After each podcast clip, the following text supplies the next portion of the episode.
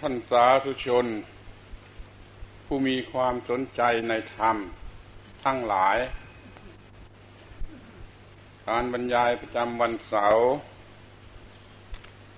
แห่งภาควิสาขบูชา เป็นครั้งที่หกในวันนี้นั้น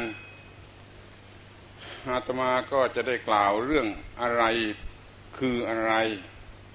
ต่อไปตามเดิม แต่หัวข้อเฉพาะในวันนี้คือชีวิตคืออะไร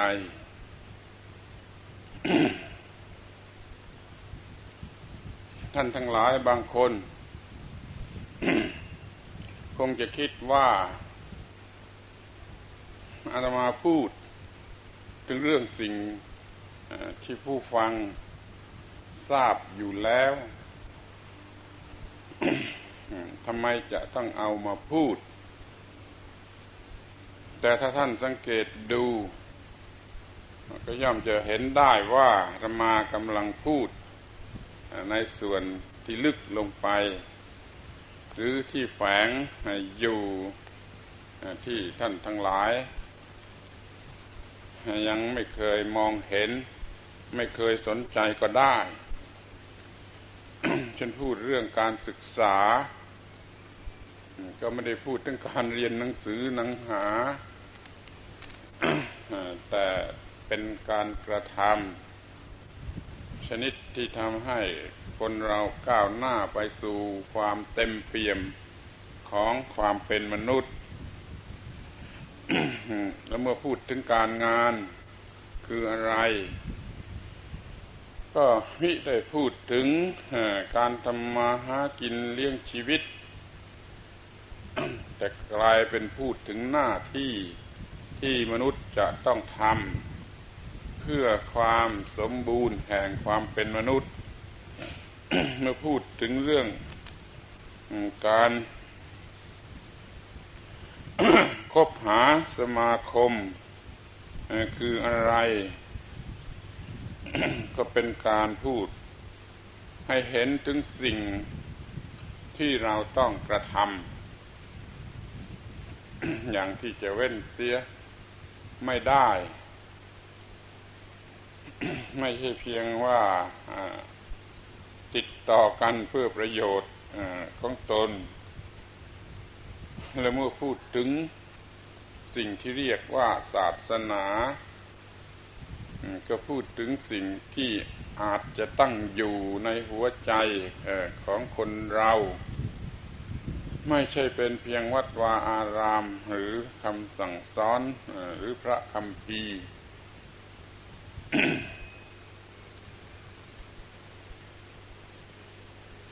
เมื่อพูดถึงการทำบุญสุนทานก็หมายถึงการกระทำชนิดที่ มีความงดงามสำหรับความเป็นมนุษย์ ไม่ใช่เป็นการค่ากำไรเกินควร วันนี้อาตมาก็จะพูดถึงสิ่งที่เรียกว่าชีวิต ท่านทั้งหลายทุกคน รู้สึกว่าตัวเราก็มีชีวิต และเราก็รู้จักว่าชีวิตนั่นคืออะไร ทำไมจะต้องมาพูดกันถึงเรื่องชีวิตกันอีกเล่า ขอให้ตั้งใจทำความเข้าใจ สิ่งต่างๆที่จะพูดกันในภาษาธรรม เรื่องภาษาคนกับภาษาธรรมนั่นแหละสำคัญมาก ถ้าเราพูดถึงเรื่องของชีวิตในภาษาคน ก็ไปทางหนึ่งถ้าพูดถึงชีวิตในภาษาธรรม ก็ไปทางหนึ่ง เช่นถ้าเราพูดกันในภาษาคนพระพุทธเจ้าก็นิพพานแล้ว อย่างที่เด็กๆเเขาเรียกว่าตายแล้ว ไม่อยู่กับเราแล้ว แต่ถ้าเราพูดกันในภาษาธรรม พระพุทธเจ้ายังอยู่อยู่ในหัวใจของคนที่รู้จักพระพุทธเจ้า และยังอยู่ในที่ทั่วไปทุกหนทุกแห่ง คนโง่เท่านั้นที่จะเรียกว่าที่จะพูดว่าพระพุทธเจ้าตายแล้ว นิพพานแล้วไม่อยู่กับเราแล้วและเป็นความโง่ที่ทำลายพุทธศาสนา ด้วย คอยมองเห็นเป็นอันตรายถึงขนาดนี้ ถ้าเราพูดว่าพระพุทธเจ้าตายแล้วนิพพานแล้ว มันเสียหายอย่างไร มันเสียหายตรงที่ว่ามันสู้ลัทธิอื่น ศาสนาอื่น บางศาสนาไม่ได้ ที่เขาพูดว่าพระเจ้ายังอยู่พระเจ้าอยู่ในที่ทั่วไป คอยคุ้มครองเราอยู่ทุกผลทุกแห่ง เดี๋ยวนี้ลองคิดดูเถอะว่า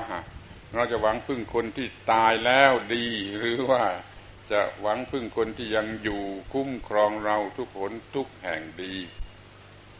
นี่ถ้าจะพูดว่าพระพุทธเจ้าตายแล้วนิพพานแล้วมันก็เสียหายอย่างนี้ มันเป็นเรื่องของคนโง่พูด เพราะว่าพระพุทธเจ้ามิได้ไปไหนมิได้ นิพพานหรือตายแล้ว แต่ยังอยู่ในจิตใจของบุคคลที่รู้จักพระพุทธเจ้า ตลอดกันละปาวสารหรือว่าในที่ทุกผลทุกแห่งอันห้าประมาณมีได้ถ้าเรารู้จักพระพุทธเจ้ากันแต่ในแง่บุคคล พูดกันแต่ในภาษาคนมันก็เป็นอย่างนั้น เรื่องใครเป็นใคร นี่อาตมาจะพูดกันสักวันหนึ่งน่าจะอีกสักชุดหนึ่ง เดี๋ยวนี้กำลังพูดชุดที่ว่าอะไรเป็นอะไร เดี๋ยวนี้กำลังพูดถึงสิ่งที่เรียกว่าชีวิตชีวิตนี่คืออะไร ท่านทั้งหลายจะคิดว่ารู้จักเรารู้จักชีวิตดีแล้วแล้วเราก็มีชีวิตอยู่ แต่ตมาคิดว่าเราคงเล็ง ถึงชีวิตคนละแบบ ชีวิตแบบที่มาจะพูดนี่ก็จะต้องพูดว่าท่านทั้งหลายทุกคน ทั้งหมดนี่ไม่มีชีวิตเลย แล้วก็ไม่นุ่งผ้าด้วย คนสามพันห้าร้อยล้านในโลกนี้ ที่วิ่งว่อนอยู่ในโลกนี้ มันเป็นคนตายแล้วไม่มีชีวิตเลย ไม่นุ่งผ้าด้วยอย่างนี้เป็นต้นเราจะลองคิดดูว่ามันจะเป็นอย่างไรทำไมจึงเรียกว่า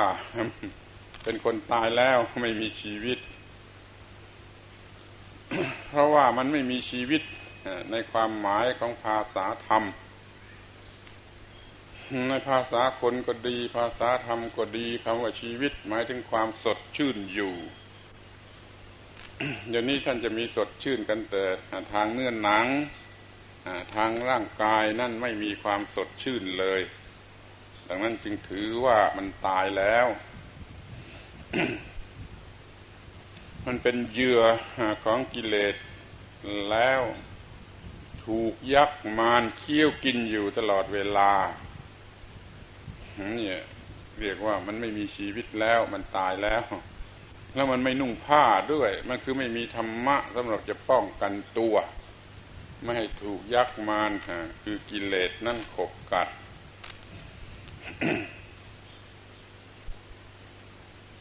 อาตมาพูดว่าท่านทั้งหลายล้วนแต่ไม่นุ่งผ้าล้วนแต่ตายแล้วทุกคนนี่มันหมายความอย่างนี้ ถ้าใครอยากจะสนใจก็จะได้พูดกันต่อไปว่ามันหมายความว่าอย่างไรโดยละเอียดพระมาได้เคยยกเรื่องราวในคำพีของคริสเตียนมาพูดกันอยู่บ่อยๆ เพื่อช่วยให้เกิดความเข้าใจ เราไม่ถือพวก ถือพักถือเราถือเขาถ้าอะไรพอจะเข้าใจกันได้ ก็เอามาพูดให้ฟังคำพีไบเบิลหน้าแรก ๆ นั่นแหละให้คำอธิบายเรื่องนี้ไว้อย่างดีเมื่อผัวเมียผู้แรกที่พระเจ้าสร้างขึ้นมา แล้วพระเจ้าสั่งไว้ว่า อย่าไปกินผลไม้ของต้นไม้ ต้นนี้ ที่เรียกว่าต้นไม้แห่งความรู้ดี รู้ชั่ว ถ้าแกกินเข้าไปแล้วแกจะต้องตาย ต่อมาพวกเมียผู้นี้มันก็ได้กินผลไม้ต้นไม้ที่พระพุทธเจ้าที่พระเจ้าได้ห้ามไว้ โดยอธิบายว่ามารมาหลอกให้กิน มันกินเข้าไปแล้ว มันเกิดรู้จักดีรู้จักชั่ว รู้จักว่านุ่งผ้า รู้จักว่าไม่นุ่งผ้า รู้จักเป็นหญิง รู้จักเป็นชาย อย่างนี้ก็เลยสืบพันธุ์พระเจ้ามาเยี่ยมทีหลัง ก็รู้ว่าไอ้สองคนนี้มันได้กินผลไม้ รู้จักดีรู้จักชั่วก็ไปแล้ว ถามก็ได้ความอย่างนั้น ระเจ้าจึงสั่งให้มันตาย คือมันมีบาปตลอดการ เพราะมันรู้จักดีรู้จักชั่ว ถ้ามันเกิดกิเลสเพราะเหตุนั้นมันก็ต้องทนทุกข์ทรมานอยู่ตลอดชีวิตจนตายกระทั่งลูกหลานเหลน มนุษย์ในโลกเดี๋ยวนี้ก็ล้วนแต่ตายแล้วทั้งนั้น ตามความหมายนั้นเพราะไปรู้จักดีรู้จักชั่ว ในลักษณะที่ยึดมั่นมันหมายเรื่องดีเรื่องชั่ว ไม่ใช่รู้จักดีรู้จักชั่ว เพื่อจะอยู่เนื้อความดีและความชั่วแต่ไปรู้จักความดีความชั่วในลักษณะที่จะไปจมอยู่ข้างใต้ ของความดีและความชั่วทำให้อำนาจยึดมั่นถือมั่นความดีและความชั่วนั่นบีบพันเอาบีบพันเอาโดยโลภะโทสะโมหะ ร้อนเป็นไฟอยู่ตลอดเวลา เหมือนกับคนตายแล้ว อย่างนี้ก็เรียกว่าทุกคนตายแล้วเพราะได้กินผลไม้ ของต้นไม้ต้นนั่นเข้าไป รับช่วงมาจากบรรพบุรุษคนแรก ที่เรียกว่าคนตาย จนกว่าเมื่อไรจะได้ไปกินผลลไม้ของต้นไม้ต้นที่สอง ที่เรียกว่าต้นไม้แห่งชีวิตนิรันดรข้อความในพระคัมภีร์ได้กล่าวไว้ต่อมาอีกว่า พอพระเป็นเจ้าเห็นว่าไอ้มนุษย์นี่มันดื้อแล้ว ห้ามอะไรไม่ฟังแล้ว ก็เลยให้การอารักขา แก่ต้นไม้ต้นที่สองคือต้นไม้มีชีวิตนิรันดรนนั่นเสียอย่าง เข้มงวดกวดขันทำให้มนุษย์เข้าไปกินผลไม้ต้นนั้นไม่ได้ มนุษย์จึงมีแต่ความตายไม่มีชีวิตนิรันดร จนกว่าเมื่อไรจะสิ้นสมัยนั้นมาถึงยุคใหม่ที่พระเยซูเกิดขึ้น สอนให้คนเข้าถึงชีวิตนิรันดรกันใหม่ ก็จะเรียกว่าฟื้นคืนชีพกันมาอีกทีหนึ่งจากความตายความตายที่ความอยู่ความมีชีวิตอยู่ มันมีความหมายลึกซึ้งอย่างนี้ ถ้าท่านเป็นอยู่ด้วยการถูกขบกัดเคี้ยวกินของยักษ์มารคือกิเลสแล้ว ก็เรียกว่าคนตายแล้วทั้งนั้น แล้วก็ไม่นุ่งผ้าด้วย เพราะว่าไม่มีธรรมะอะไรจะเป็นเครื่องคุ้มครองป้องกัน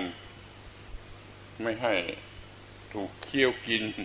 จากยักษ์มารเหล่านั้นนั่นเรามาพูดกันให้ดี ให้รู้จักสิ่งที่เรียกว่าชีวิต ที่ควรจะมี จะได้มีชีวิตกันเสียที ถ้าเป็นชีวิตจริงก็ต้องมีความเป็นอยู่จริงคือไม่ตาย ถ้ายังตายอยู่ตลอดเวลาหรือตายอยู่บ่อยๆเพราะอำนาจของ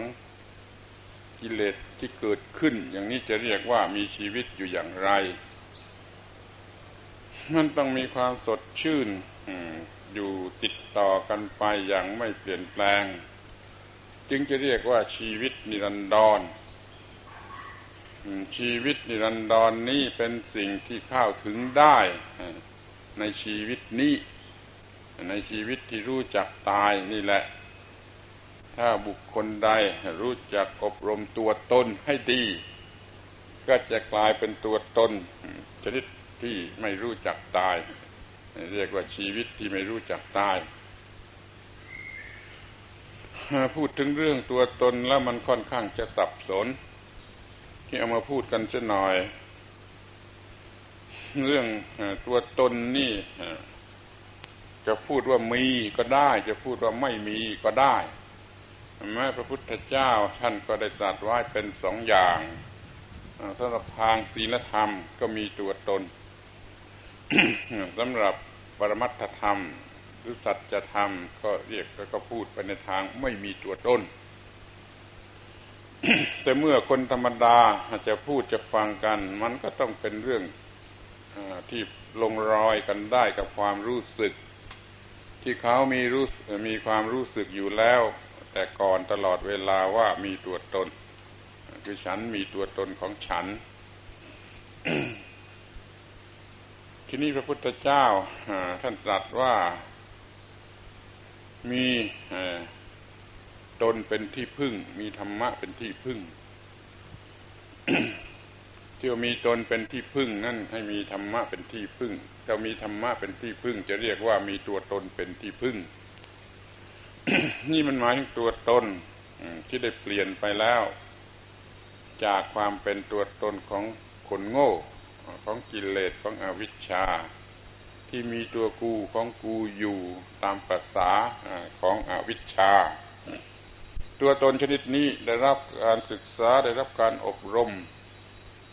กล่อมกล่าวมากขึ้นมากขึ้นไอ้ตัวตนนี้ก็เปลี่ยนไปเป็นตัวตน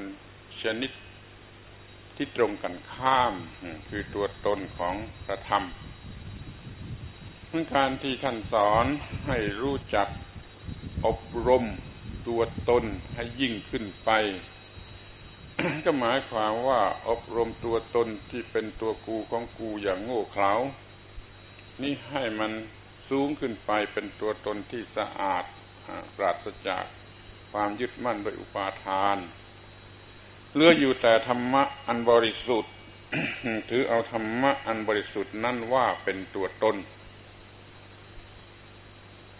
สมมติเรียกก็เรียกว่าตัวตนอันใหญ่หลวง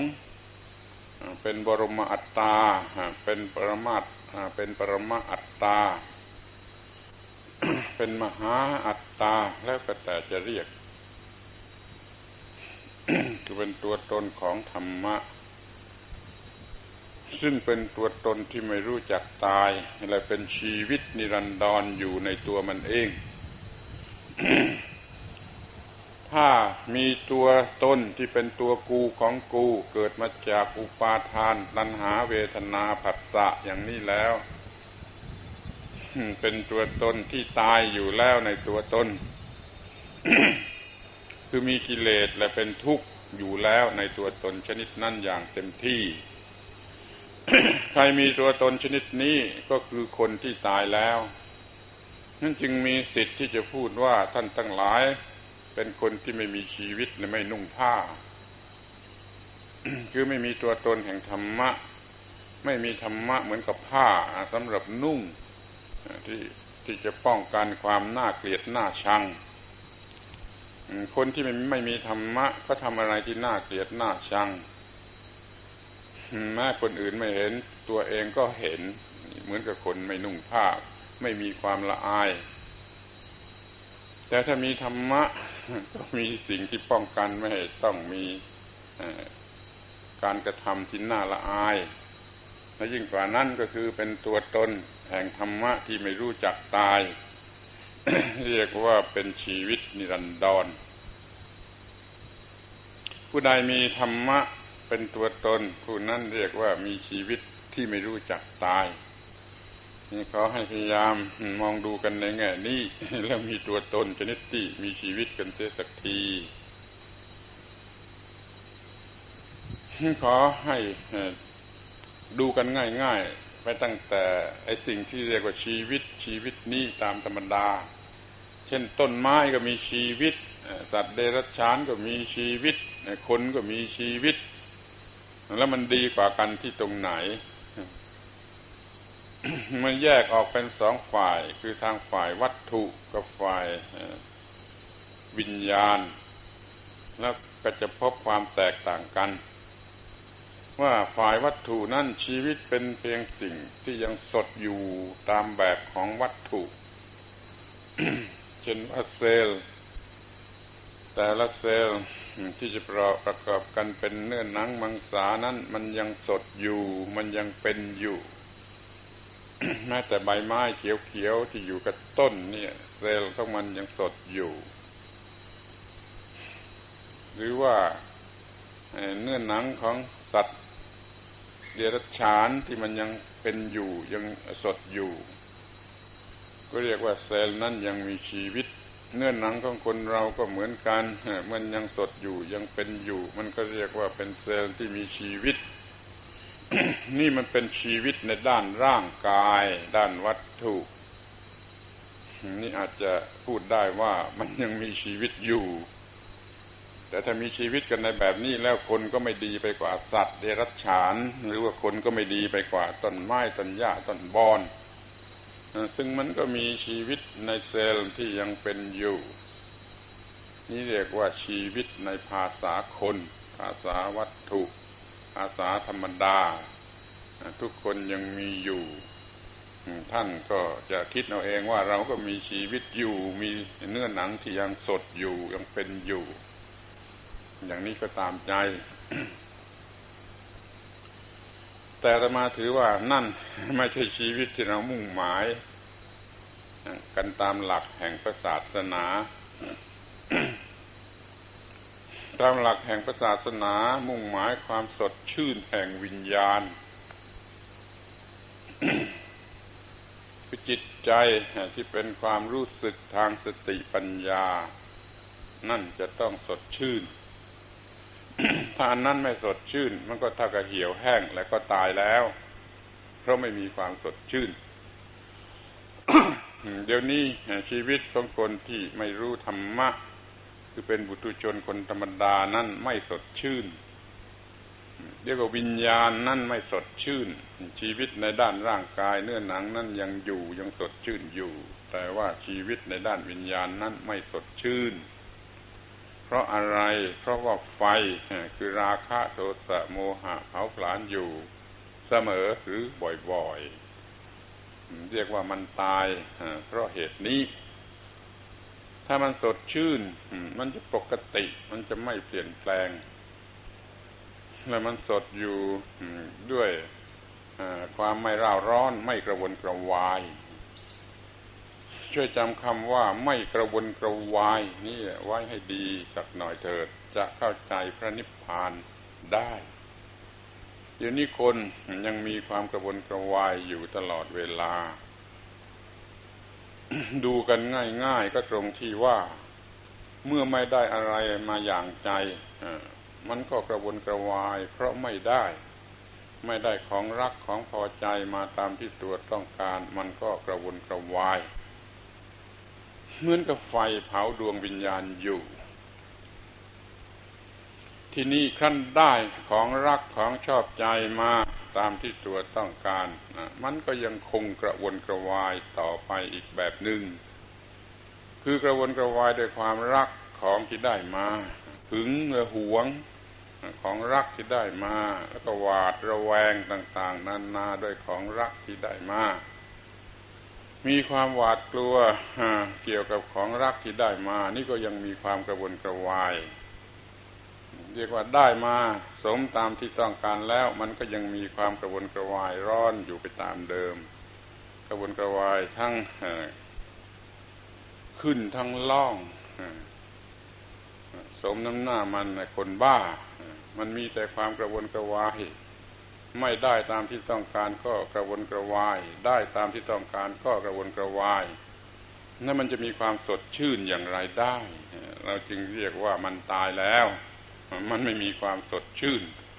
ในความหมายของคำว่าชีวิตเลยนี่คนธรรมดาเป็นอย่างนี้จึงถือว่าเป็นคนตายแล้วแม้จะวิ่งว่อนอยู่ในโลกนี้ตั้งสามพันกว่าล้านคนมันก็ล้วนแต่คนตายแล้ว ไม่นุ่งผ้าด้วยกันถึงนั้น ถ้ามันไม่ถูกกิเลสเผาผลาญแล้ว มันก็ไม่เที่ยววิ่งว่อนไปในโลก ให้ยุ่งยากลำบาก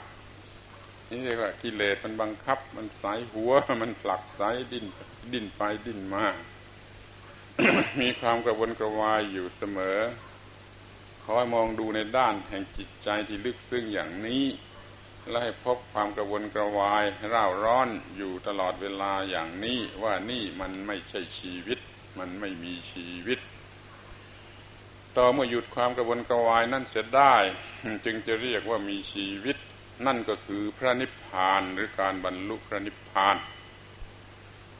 พระอรหันต์บรรลุคุณธรรมสูงสุดถึงขั้นที่เรียกว่า หมดกิเลส หมดอาสวะ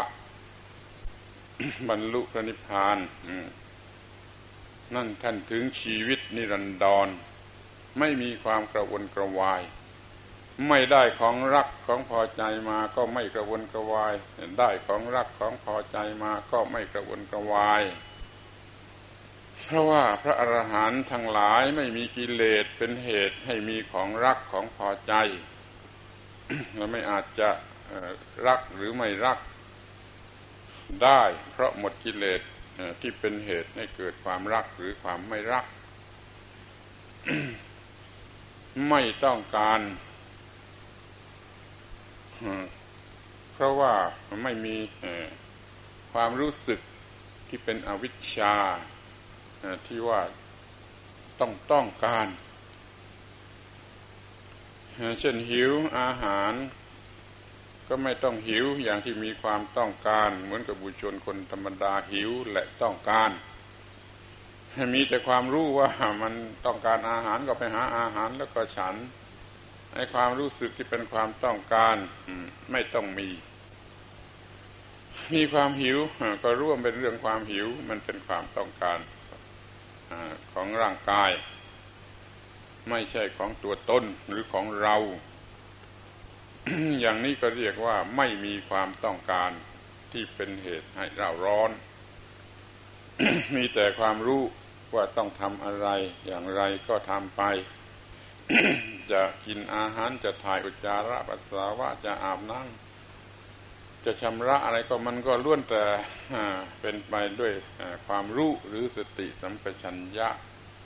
ไม่ทำด้วยความต้องการที่เป็นกิเลส หรือตัณหาซึ่งเป็นเหมือนกับไฟนั้นเราจึงพูดได้ว่าเมื่อไม่ได้สิ่งที่ไม่เมื่อไม่ได้อะไรตามที่ต้องการก็ไม่กระวนกระวาย เมื่อได้ก็ไม่กระวนกระวาย ก็เลยไม่มีความกระวนกระวาย มีแต่ความเยือกเย็นเป็นปกติเป็นสันติเป็นปกติ ตลอดไป นี่เรียกว่าชีวิตที่แท้จริงเรียกว่าชีวิตนิรันดรเป็นตัวธรรมะ ไม่ใช่ เป็นสัตว์ที่มีกิเลสแต่เป็นตัวธรรมะ ที่รู้สึกได้ด้วยจิตที่ปราศจากกิเลส การที่เราพยายามอบรม พระกรรมฐานหรืออะไรก็แล้วแต่จะเรียก เพื่อจิตมันหมดกิเลสก็เพื่อให้จิตมันถึงชีวิตนิรันดร แล้วก็มีชีวิตนิรันดร คือชีวิตจริงกันเสียที ไม่ต้องตายแล้วตายอีกแห้งแล้วแห้งอีกเดิมหน้าข้งราคะโทสะโมหะ เมื่อไม่ได้ก็ร้อน เมื่อได้แล้วก็ร้อนนะมันเป็นเรื่องของคนบ้า เรียกว่าบุตุชนมันยังไม่สาสม ต้องเรียกว่าคนบ้า จึงจะสะสมกับมัน เมื่อไม่ได้ก็ร้อน เมื่อได้มาแล้วมันก็ยังร้อนขอให้มองกันในภาษาธรรม พูดกันในภาษาธรรม แล้วก็จะรู้จักว่าชีวิตนี้คืออะไร เราก็จะได้ทำกันต่อไปเพื่อให้ได้มีชีวิตชนิดนั้น จะพูดให้เป็นภาษาธรรมดา จะเรียกว่าชีวิตที่แท้จริงก็ได้ ในชีวิตตามที่มีอยู่ มีมีกันอยู่รู้จักกันอยู่นั่นเป็นชีวิตปลอม คือมันไม่มีความหมายแห่งชีวิต คือไม่มีความสดชื่น ซึ่งเป็นความหมายแห่งชีวิต มันเป็นความสดชื่นทางร่างกายทางเนื้อหนังซึ่งไม่มีความหมายอะไรแก่จิตใจ ถ้าจิตใจมันร้อน จะต้องมีความสดชื่นทางจิตทางวิญญาณ จึงจะเรียกว่าเป็นชีวิตนี่เรื่องที่จะต้องอาศัยอยู่บนร่างกาย ที่ยังมีชีวิตทางร่างกายนี้ มันเป็นของธรรมดา เพราะว่าอะไรมันก็รู้สึกได้ เป็นร่างกาย ในระบบที่เป็นร่างกายสำหรับให้เกิดความรู้สึกได้ แต่เดี๋ยวนี้เราไม่มีชีวิตชนิดที่เยือกเย็นแท้จริงสำหรับให้เกิดความรู้สึกทางร่างกายมันจึงมีความเร่าร้อนไปหมด เมื่อทางจิตทางวิญญาณเร่าร้อนแล้วทางร่างกายก็เร่าร้อนด้วย ขอให้สนใจในครึ่งหลัง หรืออีกซีกหนึ่ง ซึ่งเป็นเรื่องทางวิญญาณ ไม่ใช่เรื่องทางร่างกาย ดังที่กล่าวแล้ว ถ้าเราเป็นมนุษย์กันแต่ทางร่างกาย ส่วนทางจิตทางวิญญาณไม่มีความเป็นมนุษย์แล้ว มันก็ไม่มีความเป็นมนุษย์ที่แท้จริง ไม่อาจจะเรียกได้ว่าเป็นมนุษย์เลยมันเป็นเพียงสัตว์ที่มีรูปร่างอย่างมนุษย์ ไม่มีความหมายของคำว่ามนุษย์ คือจิตใจที่สูงสุดอยู่เหนือความตาย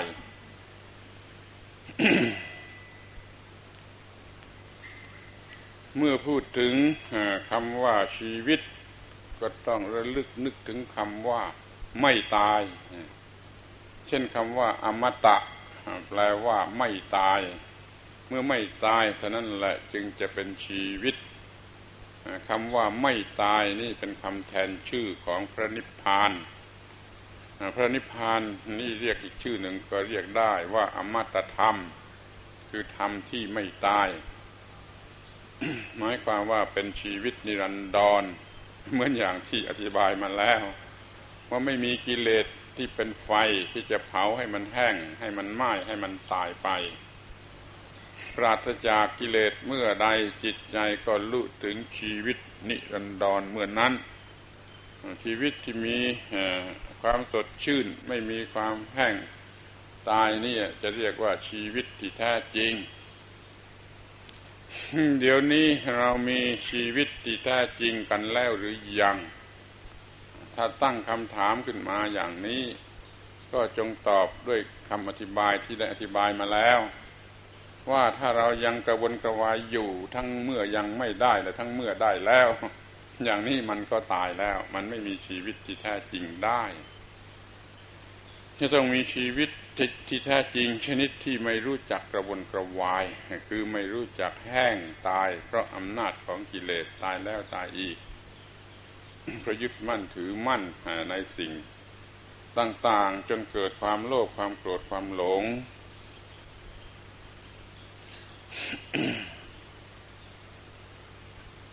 คำพูดที่เราพูดกันติดปากของชาวบ้าน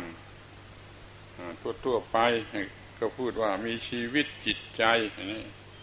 มันก็แสดงอยู่ว่าเล็งถึงจิตใจ มากกว่าที่จะเล็งถึงร่างกายหรือวัตถุขอให้มีชีวิตจิตใจกันสักหน่อย หรือขาให้มีชีวิตชีวากันสักหน่อย อย่างนี้เราก็ยิ่งมีความหมายที่ประหลาดมากขึ้นไปอีก แล้วมีความหมายข้ารูปข้ารอยดีกว่า ที่ว่ามีชีวิตชีวากันสักหน่อยนี่ไอชีวาชีโว ชีวะนี่ ตามภาษาดั้งเดิมเขาหมายถึงสิ่งที่ไม่ตาย ชีชีวะ ชีโวคือสิ่งที่ไม่รู้จักตาย ข้าวข้าวออกออกอยู่กับร่างกายนี้ คนตายลงไป ชีโวก็ไม่ได้ตายด้วย มันไปหาที่เกิดใหม่อะในภาษาโบราณเขาเป็นอย่างนี้ จะเรียกว่าวิญญาณ จะเรียกว่าเจตพูด จะเรียกว่าชีโว จะเรียกว่าสัตโต จะเรียกว่าอะไรก็ได้แล้วแต่จะเรียก แต่มันมีความหมายว่ามีสิ่งหนึ่งซึ่งไม่รู้จักตายแล้วมีคำคำหนึ่งสำหรับเรียกก็เรียกว่าชีโว หรือชีวะ ถ้าเรามีชีวิตชีวากันจริงเราก็ต้องไม่ตาย เพราะไอ้สิ่งที่เรียกว่าชีวานั้นมันไม่รู้จักตายถึงคำว่าชีวิตก็เป็นคำเดียวกันน่ะมันเล็งถึงบุคคล มันให้ความหมายอย่างบุคคล คือบุคคลที่มีชีโว เพราะนั้นควรจะไม่ตายทำไมมาตายกันเสียตั้งแต่เป็นๆอย่างนี้ ร้อนกระวนกระวายอยู่ด้วยการได้และการไม่ได้ การแพ้การชนะ การขาดทุนการกำไร การสุขการทุกข์ นินทาสันเสริญได้ลาบเสื่อมลาบได้ยศเสื่อมยศทุกคู่ไป เอามาสำหรับเผาลนให้มันแห้งตายไป ไม่มีชีวิตจิตใจอยู่ที่ตรงไหน ที่เป็นความสดชื่นเลยถ้าว่าได้ศึกษาได้ประพฤติปฏิบัติ จนถึงกับว่าโลกธรรมทั้งแปดทั้งสี่คู่ ไม่มาย่ำยีจิตใจให้กระวนกระวายได้แล้ว นั่นแหละพอที่จะเรียกว่ามีชีวิตจิตใจ หรือมีชีวิตชีวา หรือมีชีวิตวิญญาณ ชนิดที่แท้จริง สงเคราะห์รวมอยู่ในชีวิตนิรันดรคือไม่เปลี่ยน เป็นชีวิตที่ไม่รู้จักเปลี่ยน มีความหมายสดชื่นอย่างไร ก็ยังคงสดชื่นอยู่อย่างนั้น ดังนั้นจะต้องรู้ธรรมะในระดับสูงสุดเป็นโลกุตรธรรม แล้วจึงจะไม่เกิดความเปลี่ยนแปลงยินดียินร้ายขึ้นขึ้นลงลงไปตามอำนาจของสิ่งที่เข้ามาแวดล้อม ถ้ามันยังมีการเปลี่ยนไปตามอำนาจ ความยินดียินร้าย เพราะสิ่งที่เข้ามาแวดล้อมแล้ว เรียกว่าเป็นคนตายแล้ว ไม่มีชีวิตเลย ไม่มีชีวิตเลย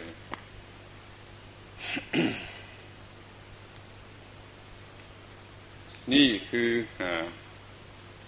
ชีวิตในความหมาย ภาษาธรรม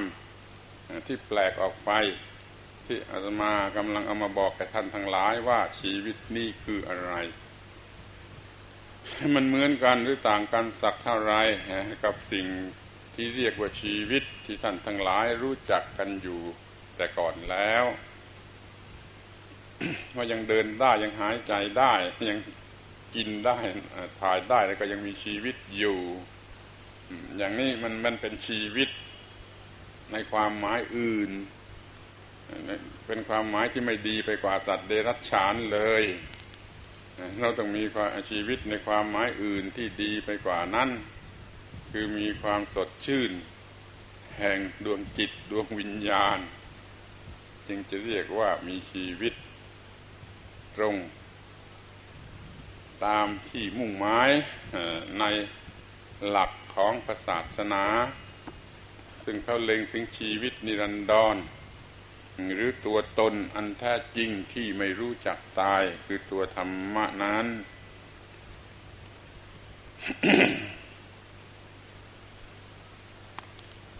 ทีนี้ก็จะพูดให้ละเอียดตรงไปถึงข้อที่ว่าให้ชีวิตธรรมดาสามัญของบุตุชนนี่แม้มันจะดีพิเศษอย่างไรมันก็ตายอยู่แล้วในตัว เพราะมันยังมีโลภะโทสะโมหะอยู่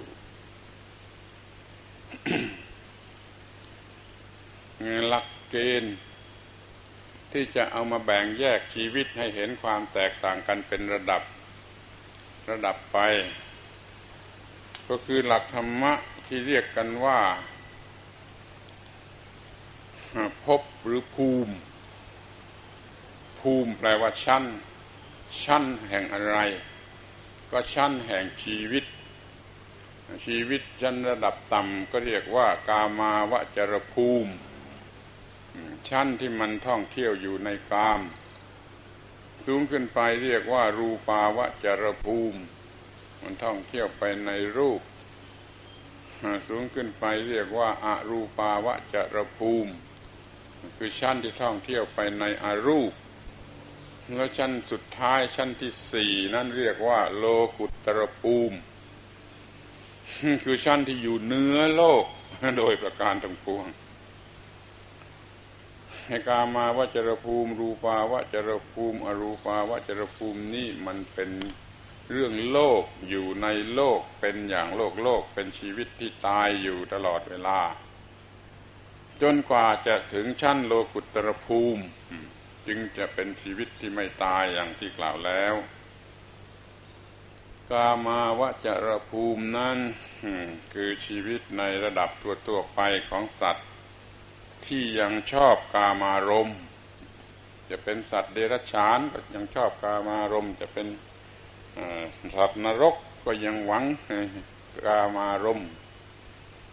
จะเป็นเปรตแม้ร่างกายไม่สมประกอบอย่างไร จิตใจมันก็ยังหวังกามารมณ์จะเป็นมนุษย์ยากมีดีจนอย่างไรก็ยังหวังในกามารมณ์ บูชากามารมณ์เป็นพระเจ้าอยู่หรือจะเป็นเทวดาในสวรรค์ชั้นกามาวจร มันยังมีบูชากามารมอยู่เนี่ยตั้งแต่พวกเทวดาบนสวรรค์ชั้นกามาวจรลงมาถึงมนุษย์ทุกชนิดลงไปถึง สัตว์เดรัจฉานเปรตอสุรกาย มันก็ยังมีจิตใจที่หลงไหลพอใจอยากได้ประสงค์จำนงหมาย ในสิ่งที่เรียกว่ากามนั้นมันจึงมีสิ่งที่เรียกว่ากามนั่นแหละ เป็นที่ร้างแห่งความยึดถือ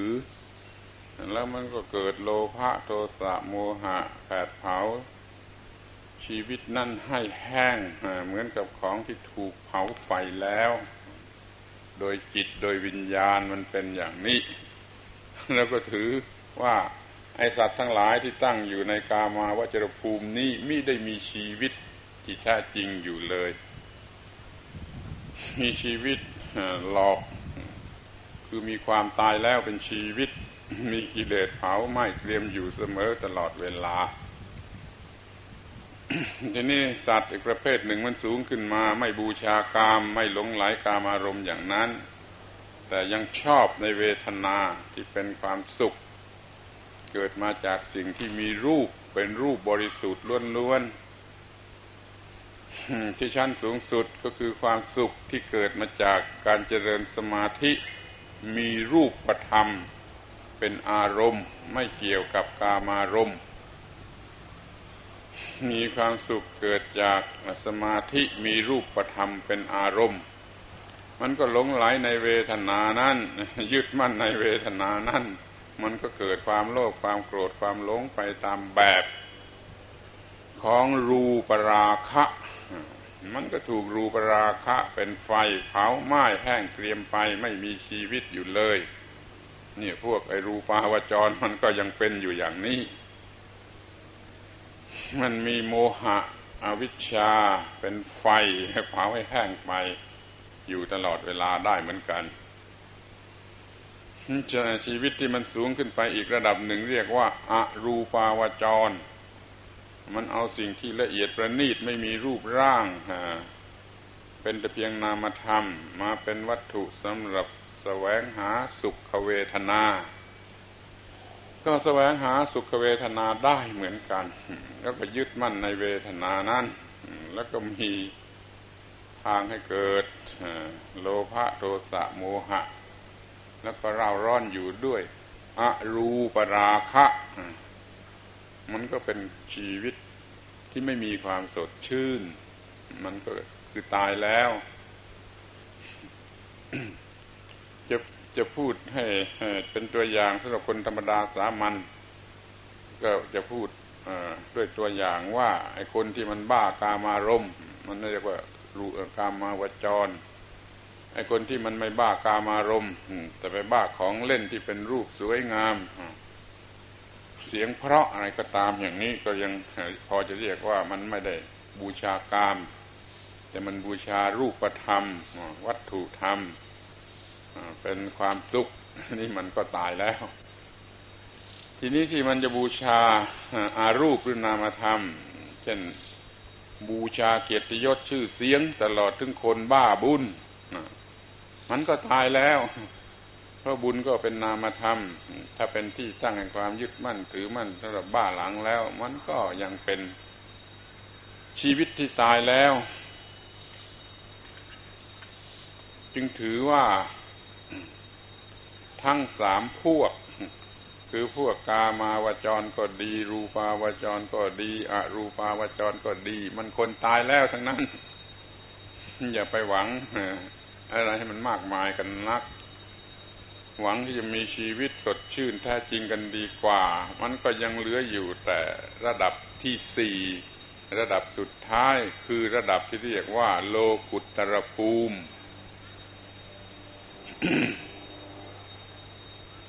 โลกุตรภูมิแปลว่าเหนือโลก โลกก็คือเรื่องกามารมรูปธรรมอรูปธรรมนั่นแหละ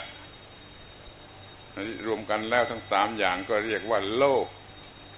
กามาโลก รูปโลก อรูปโลก มันก็ยังเป็นโลกอยู่ด้วยกันทั้งนั้น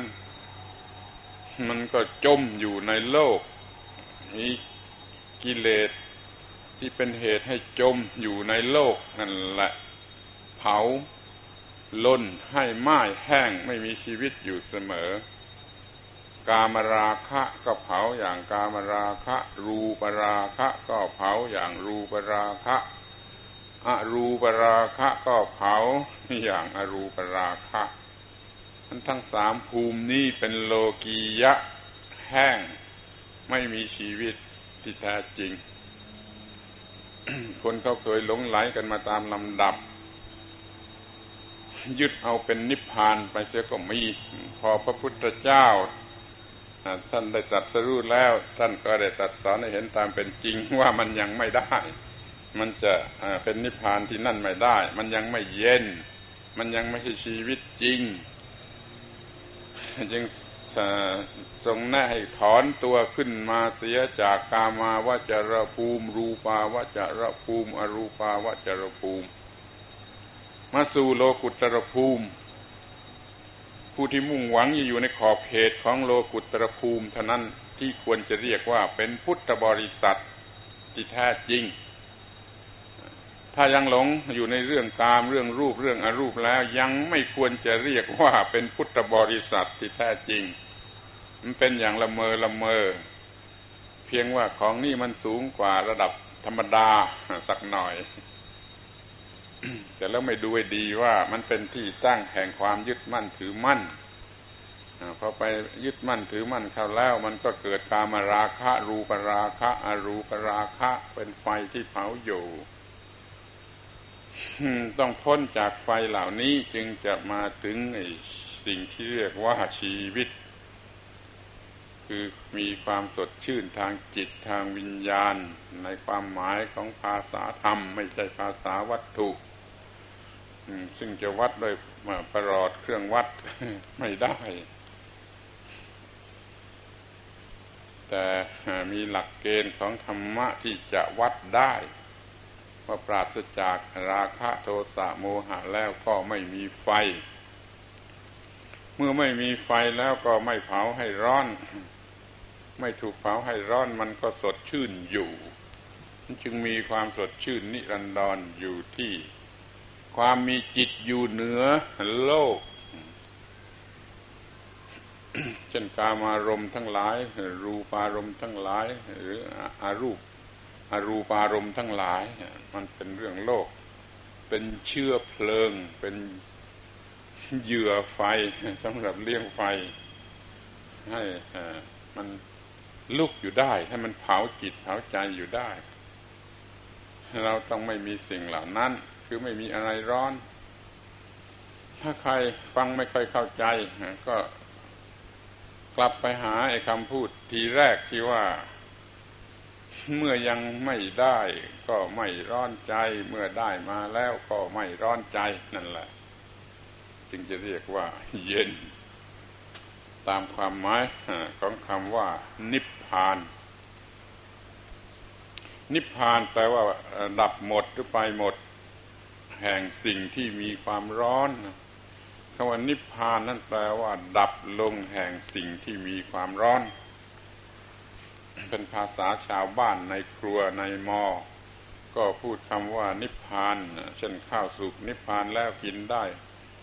ข้าวต้มนิพพานแล้วกินได้ ถ้ายังไม่นิพพานมันร้อนเกินกว่าที่จะกินได้นี่คำว่านิพพานแปลว่าเย็น พูดอยู่ตามภาษาชาวบ้าน เอามาใช้ในทางศาสนาในทางธรรมะ ก็หมายถึงเย็นนั่นแหละ แต่ว่าเย็นแห่งเย็นจากกิเลส ไม่ใช่ไฟธรรมดา มันเป็นไฟกิเลส ไม่มีราคะโทสะโมหะ มันก็เย็น อย่างที่เรียกว่านิพพาน ถ้าไม่ร้อนนี่คือสดชื่น เรียกว่าชีวิตจริง คำว่าเย็นก็ยังมีเช่นคำว่าสีวะคำว่าสีวะแปลว่าเย็นเป็นคำแทนชื่อของพระนิพพานก็ยังมี เช่นคำว่าสีโมกสีวะโมกมหานิพพานเนี่ยสีวะแปลว่าเย็นโมกขะแปลว่าหลุดพ้นมหานิพพานก็ว่านิพพานนั้นสูงสุดล้วนจะมีความหมายเป็นเรื่องเย็นทั้งนั้น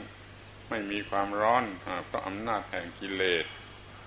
นั่นแหละ คือชีวิตจริง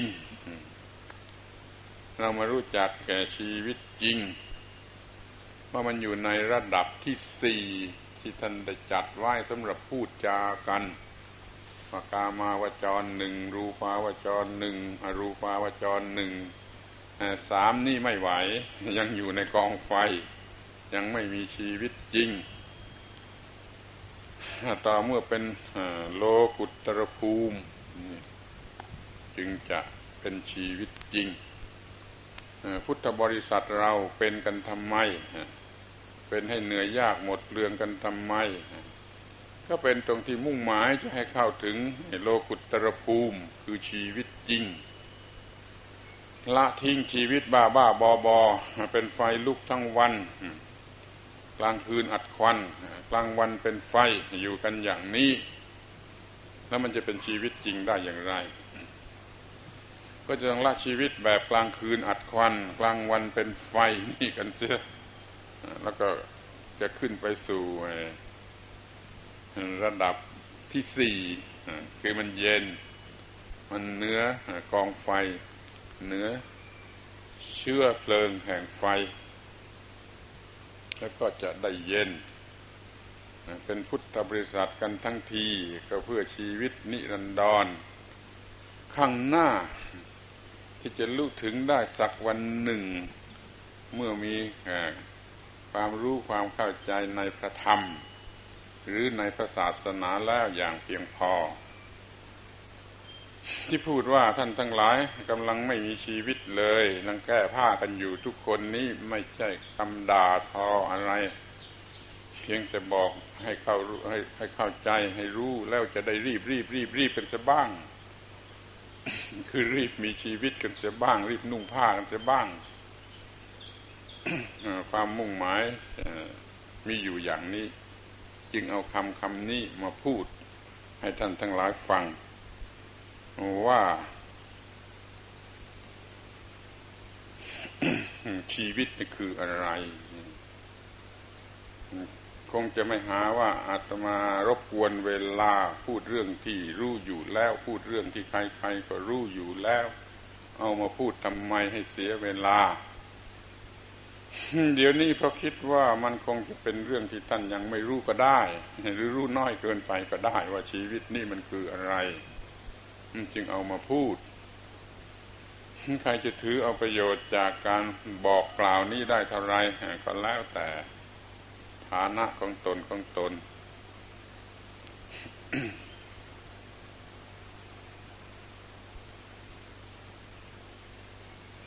เมื่อถูกจับโยนเข้าไปในกองไฟ ทุกคนหรือทุกตัวมันก็ดิ้นที่จะออกมาจากกองไฟอยู่ด้วยกันทั้งนั้น ที่มวลจมแช่อยู่ในกองไฟโดยไม่คิดที่จะออกมา นี่มันนั่นมันจะแปลกมันจะแปลกที่ตรงนั้น ก็ให้ระวังดูดีมันจะแปลกอยู่ที่อยากจะนอนแช่อยู่ในกองไฟ ทั้งๆทที่มันมีหนทางที่จะออกมาได้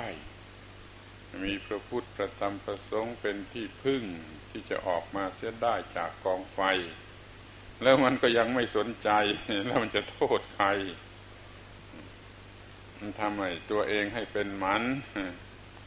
ชีวิตนั่นก็เป็นหมันเพราะว่าเป็นชีวิตปลอม ไม่ใช่ชีวิตที่ควรมุ่งหมาย เพราะว่ามันเป็นชีวิตร้อนด้วยอำนาจรูกามราคะ รูปราคะอรูปราคะ ดังที่กล่าวแล้ว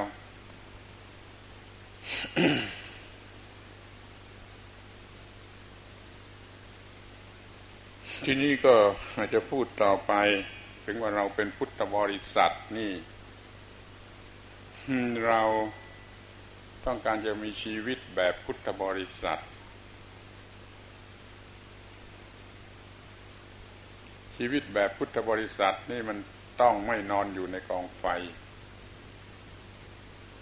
มันเป็นชีวิตของอุตุชนคนโง่คนหลง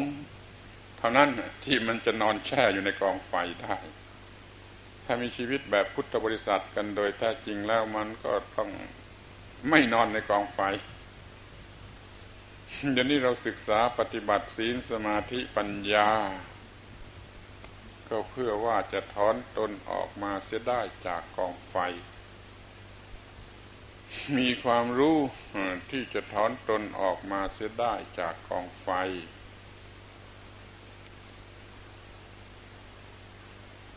จึงได้สนใจศึกษาและปฏิบัติพระพุทธศาสนา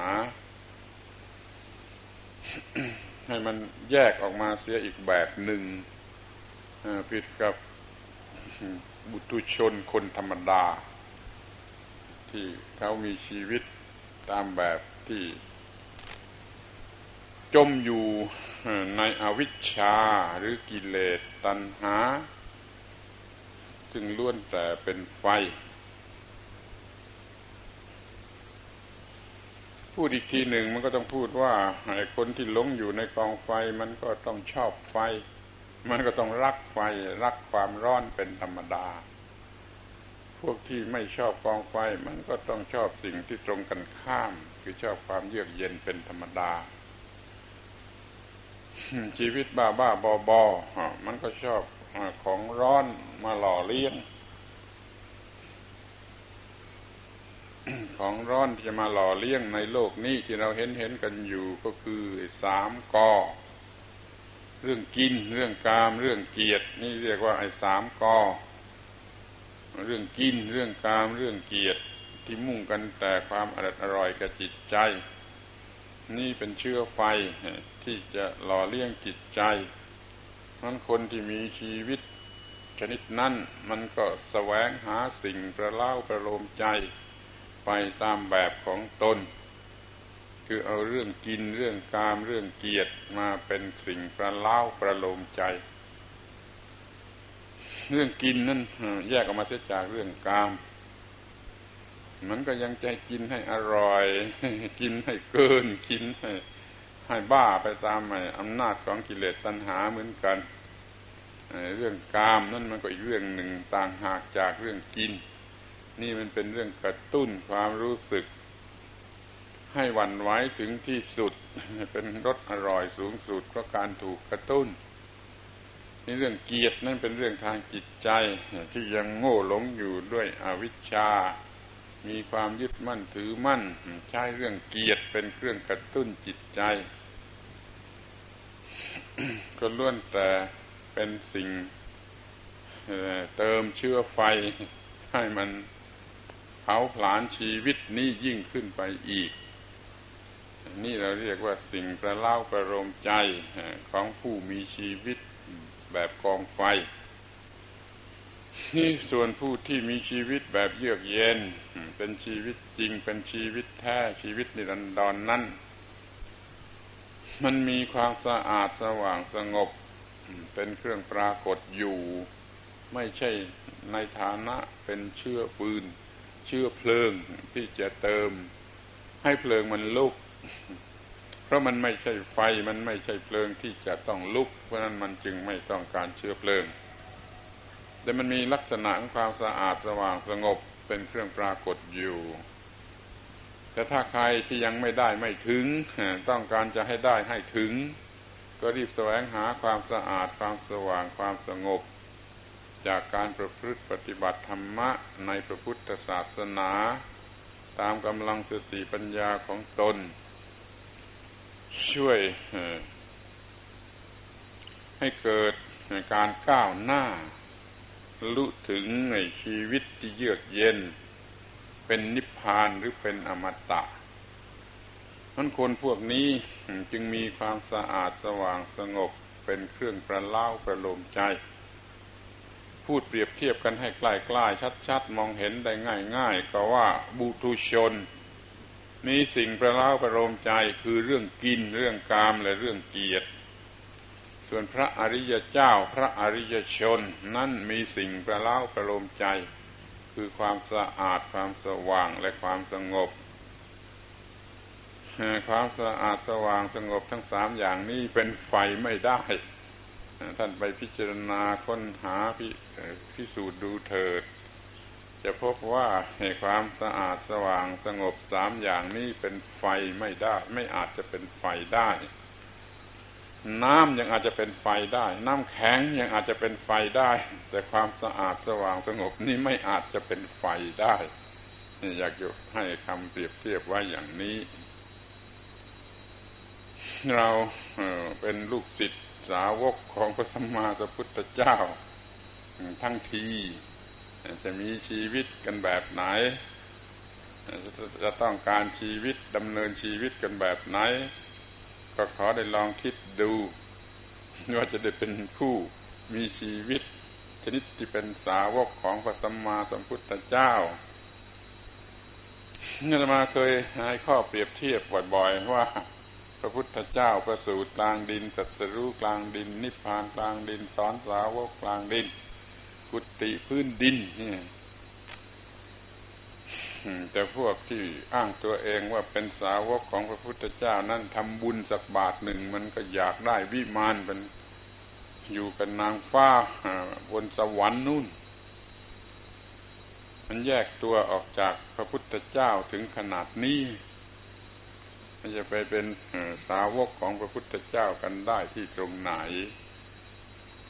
เดี๋ยวนี้เรื่องนี้มันเหมาะแล้วที่จะพูดกันที่นี่ เพราะว่าเดี๋ยวนี้ท่านทั้งหลายก็นั่งอยู่กลางดินนั่น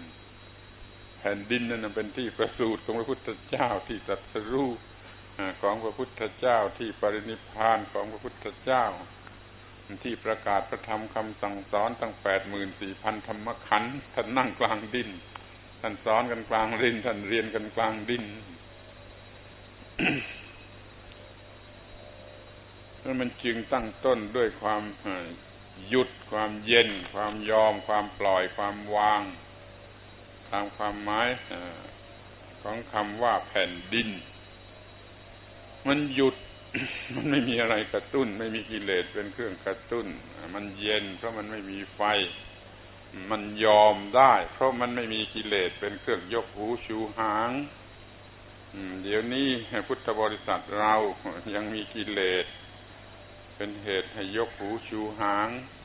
ไม่ยกเว้นแม้แต่พระแม้แต่เนน แม้แต่อาจารย์วิปัสสนาได้ซ้ำไป มันไม่ยอม มันไม่ยอม มันมันมีตัวกูที่ไม่รู้จักยอม ความไม่ยอมนี่มันก็เป็นไฟอย่างหนึ่ง มันเป็นความกระด้างแห่งทิฏฐิมานะว่าตัวกูว่าของกูจึงไม่หยุดว่ายเวียน รวมความแล้วมันก็ไม่เย็นนั่นแหละ มันไม่เย็นอย่างเดียวเท่านั้น มันก็ไม่เป็นนิพพานเพราะนิพพานแปลว่าเย็น เมื่อเย็นก็ไม่ไหม้ไม่เผา เมื่อไม่ไหม้ไม่เผา มันก็เป็นความสดชื่น มีความสดชื่นสมบูรณ์ทั้งทางฝ่ายวัตถุและทั้งฝ่ายนามธรรมแล้ว ก็เรียกว่าเป็นชีวิตที่แท้จริงได้ขอให้ท่านทั้งหลายจะเป็นอะไรอยู่ก็ตาม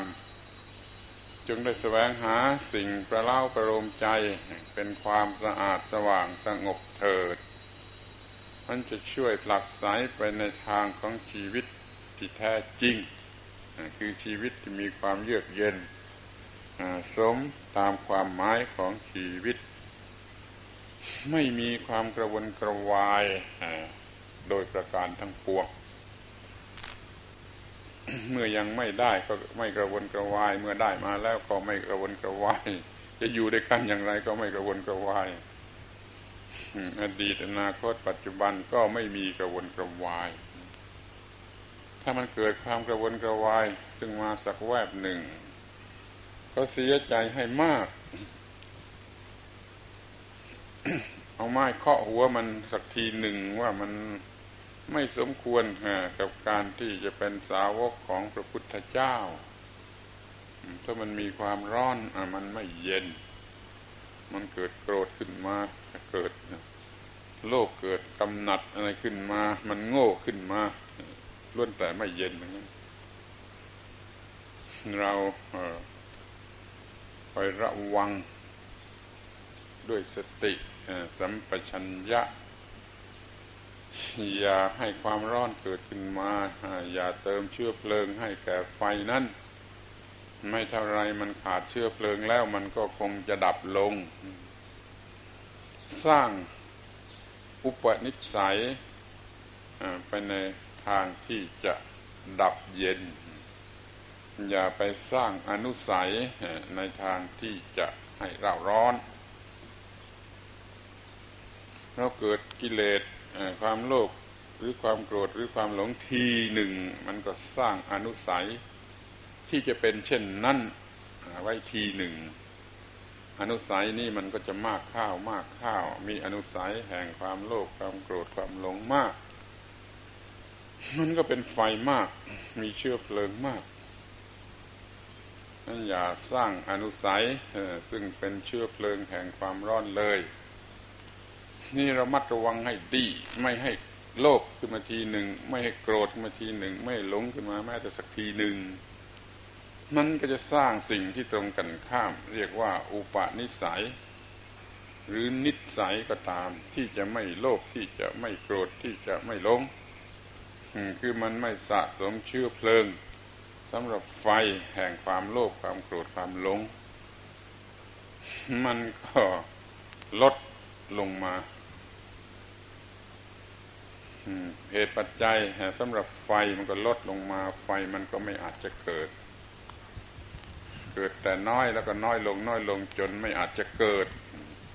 นี่เรียกว่ามันเดินทางไปทางหนึ่ง คือเดินทางไปทางพระนิพพานไปสู่ความเย็นไปสู่ชีวิตนิรันดร ขอให้พุทธบริษัทเราอย่ามัวหลงโง่งมงายน้าละอาย เพราะล่าหลังศาสนิกแห่งศาสนาอื่น ในศาสนาคริสเตียนเขาก็สอนสาวกทั้งหลาย ให้ก้าวหน้าไปสู่ชีวิตนิรันดรไปอยู่รวมกันกับพระเป็นเจ้าเพราะเขาก็มีวิธีที่รัดกุม อาศัยกำลังแห่งความเชื่อ แล้วก็ทำจริงตามทำจริงปฏิบัติจริงงดเว้นจริงด้วยอำนาจแห่งความเชื่อ มันก็จะดับไฟ